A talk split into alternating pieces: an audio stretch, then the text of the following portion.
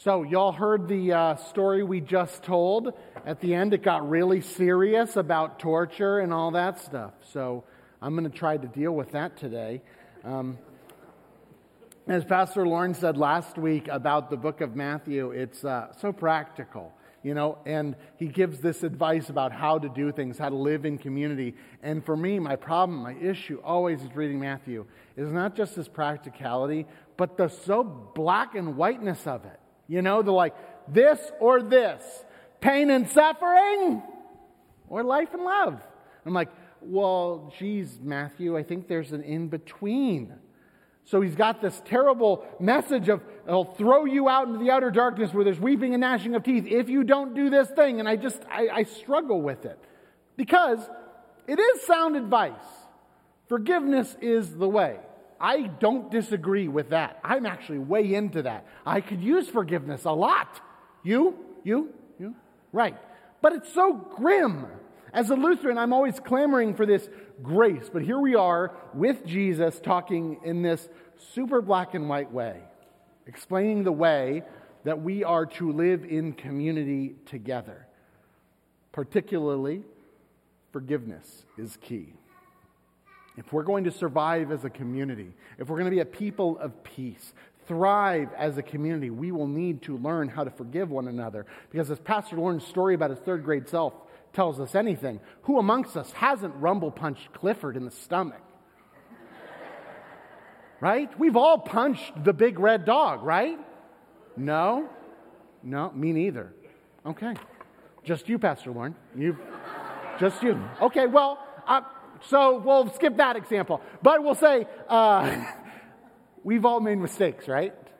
We've all had these moments where we've acted out of character, where we've not been ourselves, and we felt that pain of embarrassment and shame as we've made those mistakes.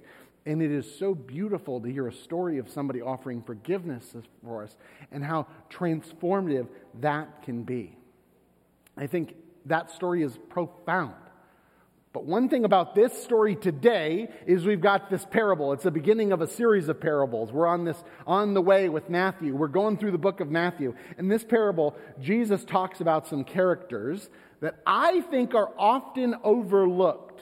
In this story, we think about the king and the slaves, right? The servant. We heard the story. The kingdom is like this, though. So we should be aware of all the characters because Jesus talks a ton about the kingdom. And he's saying the kingdom is like this. It can be compared to this. And he tells this story. A king receives this person, this slave who owes so much more than they can ever pay back, and he forgives the debt. Because of his mercy, he abstains from punishing the servant and he offers him forgiveness. Great. I think it's very easy for us as Lutherans to understand well, there's God. There's that forgiveness, but then the slave continues and he doesn't forgive. The, the slave leaves there, having experienced forgiveness. The slave leaves there, sees another slave, and grabs him by the throat, it says, and says, You give me the money you owe me, which is like only a hundred denarii. He makes a very big deal out of this. Even though he was forgiven this great deal, he's making a fuss over this little amount. And the king hears about this and goes, You wicked slave! Gets very grim. There's punishment that comes from this because what was extended to him was not extended to his peer. You received grace, you should extend grace to others. It's an obvious parable, as Matthew is prone to do, instructing us to do to others what God has first given us. But I think we're overlooking something. Um, I just did that on purpose by telling you the story that way. Um, how does the king find out? How does the king find out that this guy broke the rules and grabbed somebody by the throat? What happens? Slave told tattling. Tattling took place. Someone was like, Oh no, you're not allowed to do that. See, that's my first interpretation is you're not supposed to do that. You receive forgiveness. But I don't know if that's appropriate because what the text says is they were what? Greatly distressed by what they witnessed. Greatly distressed by what they witnessed. And should we be surprised? Because it describes there what took place. You can imagine this public setting around other people, grabbing someone by the throat, that's aggressive. Advice nobody should grab one another by the throat. All right? It's just not helpful. but he grabs them by the throat and goes, You give me what you owe. And they are greatly distressed by this. More than that, he says, You pay me what you owe. And when the person asks for mercy, he then throws him in jail. It doesn't say he walks him gingerly, he throws him in jail. Lock this fool up. Throat grabbing and jail tossing. This is aggressive. And I get then why these slaves are like, This is inappropriate. this is not right. I'm actually going to go to the boss, to the Lord, and say, This just happened in public. Which is appropriate because what's just happened is somebody who doesn't have money, he was just forgiven his debts, asked somebody who also doesn't have money to give him money. And he grabs throat, he per- perpetrates all this violence on him. This aspect of the parable is no small thing. That they are distressed by what's just happened. When Jesus says the kingdom is like this, I think it'd be foolish of us to omit the distress felt by these slaves because we too should be distressed when such things take place. Now, maybe you haven't seen throat grabbing or jail tossing, but you have seen how we hurt one another. Because what they're distressed by, what the slaves are truly distressed by, is that someone's being hurt but more than that, our community is being hurt. Because our community is not about this. Our community is not about hurting one another. If the kingdom of God is like something, it's definitely not about hurting one another. So we also hear this and we should ask ourselves what causes us distress? How does the hurting of other people matter to us? Today is about not just the what of forgiveness, because I think it's imperative that we know we are a people defined by forgiveness. But this parable tells us why forgiveness is so critical, is because forgiveness puts an end to suffering. The idea is in forgiving, this should be an end to it. It stops us from continuing this pain. It's a balm, literally, to our human suffering.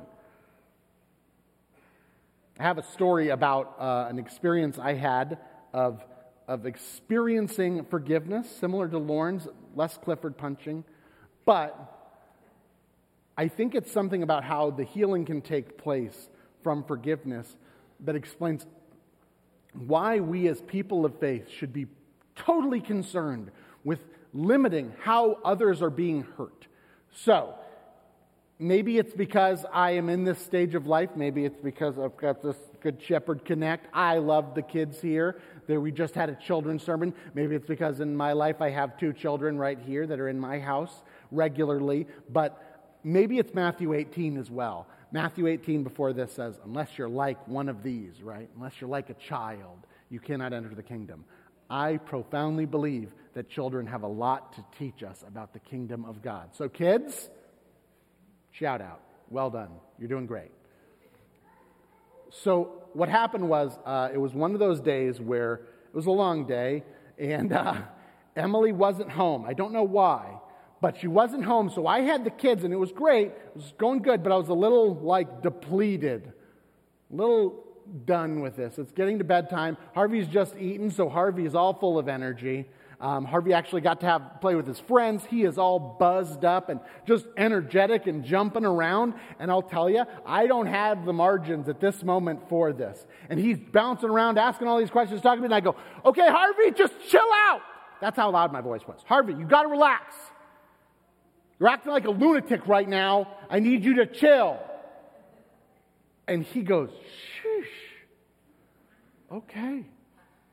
He goes upstairs. I hear the thumping. It didn't stop the jumping around. But uh, I immediately feel that parent guilt. I'm sure you guys have felt that before, where you're like, one, I just called him a name, called him a lunatic. That's probably not appropriate. Two, um, he's done nothing wrong. He's just energized. He's full of energy. He's an eight year old. That's totally appropriate. Age appropriate, right? That's what my wife says. It's age appropriate. So then, um, then the last thing, I- I'm depleted. I'm out of gas. This is what this is what's happening. I'm not being myself. I'm not being my best self. I'm not being generous. And I hear him up there, and I hear Amelia leave her room and goes in there and goes, "Let's just calm down. Dad's having a tough day." And I go, "Oh my God." Oh God, I am clearly detectable. I'm not being my best self because my daughter is like, let's just relax. So I go up there because I have to, uh, I need to apologize. If, if any of you are opposed to parents apologizing, you got to model it, right? You got to do it. If you expect your kids to apologize, you got to apologize. So I go up and I tell Harvey, I say, man, sorry about all that. I was, you weren't doing anything wrong. I was out of character. I was grumpy about something. Sorry about that. And Harvey just goes, that's oh, fine. Give me a hug, even. I got a hug out of the deal. I probably insisted because I needed that, you know. And I say, I'm just really sorry. He goes, It's okay. It's fine. You're all right. Start to leave, and I'm going to go to Amelia's room. And Amelia's already in her room, and she's got eyes wide like this and a little grin, like, looks surprisingly like Emily at this moment. Eyes are raised. she knows, she knows I was dysregulated, you know? So I go, uh, that was really great. Thank you for that. Uh, and apologies to you too. She goes, It's fine. It's good. It's one of those nights. it's like, mm, I was out of character. I shouldn't have done that. she goes, It's okay. Tough time. Yeah. That was an eye opener for me because what they have is this potential. When I said to Harvey, Sorry for that, I was out of character, he has every right to go. It sure was. Inappropriate loudmouth you raised your voice at me for no good reason. I wasn't doing anything wrong. I know the rules. But he didn't. He said, It's okay. Amelia, the same thing. She has every business to go, You need to get a hold of yourself. And they, uh, a 12 year old could have said that to me, and I would have been right to feel all that shame that came with it. But she foregoes that and says, Hey, it's okay. Because of love, right? Obviously. Understand this? I wonder if we offer the same thing to strangers. If we offer the same thing to the person who frustrates us in our daily life, I wonder how powerful it would be to not just be a people defined by forgiveness, but a people who are defined by how we forego offering this suffering and pain that comes with our mistakes. Because our mistakes do come with that. We can hurt one another. What I did there was dysregulate not just Harvey or not just myself, but a whole household, as was exhibited by Amelia, going, hey, let's chill. We have the ability to affect the people around us on how we're going to be people of peace or not. I ask you, how are we as a church going to be about reducing, lowering, eliminating the suffering of others? Because pain always comes with sin. Sin is about missing that mark. Not, we get preoccupied with sin sometimes, obsessed with how we failed. But really, I wonder if we could be as concerned about how our mistakes could hurt somebody else. How our anger, resentment can hurt somebody else. And that's something we should be mindful of as people of God. That parable is about how these poor slaves are distressed by what they witness, which is turning this mistake Sure, we can owe someone, but not hurt somebody. Not hurt somebody for that. That's what we're being invited into, is how we're going to eliminate pain. That's something I learned was the pain alleviated in, in saying, someone saying, it's all right. Because they had every right to deliver more discomfort to me. We should forgive not just to be like God, but because God is about that same thing we should be about, which is ending all this suffering and harm that we can exhibit on others, ridding the world of our resentment, ridding the world of the debts owed.